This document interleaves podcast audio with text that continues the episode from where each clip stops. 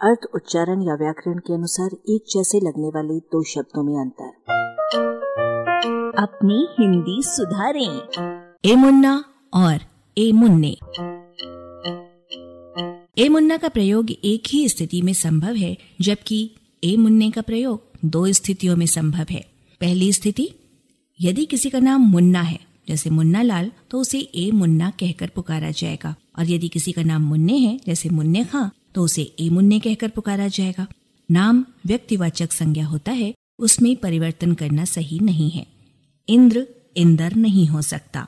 मुन्ना मुन्ना ही रहेगा और मुन्ने मुन्ने ही। मुन्ना नामधारी व्यक्ति को ए मुन्ने नाम से उसी प्रकार नहीं पुकारा जा सकता, जिस प्रकार सुदामा नामधारी व्यक्ति को ए सुदामे कहकर नहीं पुकारा जा सकता।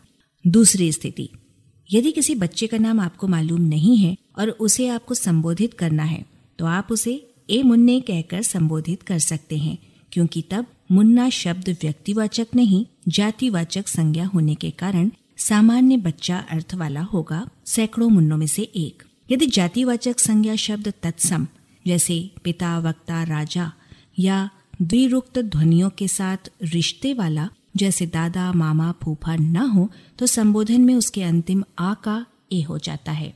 अलबत्ता पुरुषवाची मामलों में, यानी कमला का कमले नहीं होगा।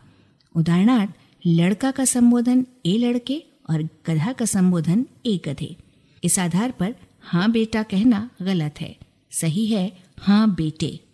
और किसी साधु बाबा के द्वारा कहे जाने वाला भोजन करा दे बच्चा में, बच्चा मानक हिंदी के तराजू पर हल्का और बनावटी है।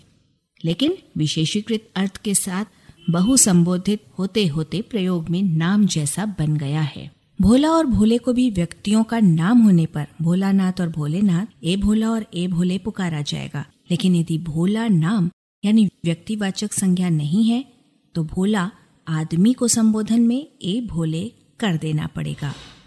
ए भोला आदमी कहना गलत है। आलेख, भाषाविद डॉक्टर रमेश चंद्र मेहरोत्रा। वाचक स्वर संज्ञा टंडन अरबा की प्रस्तुति।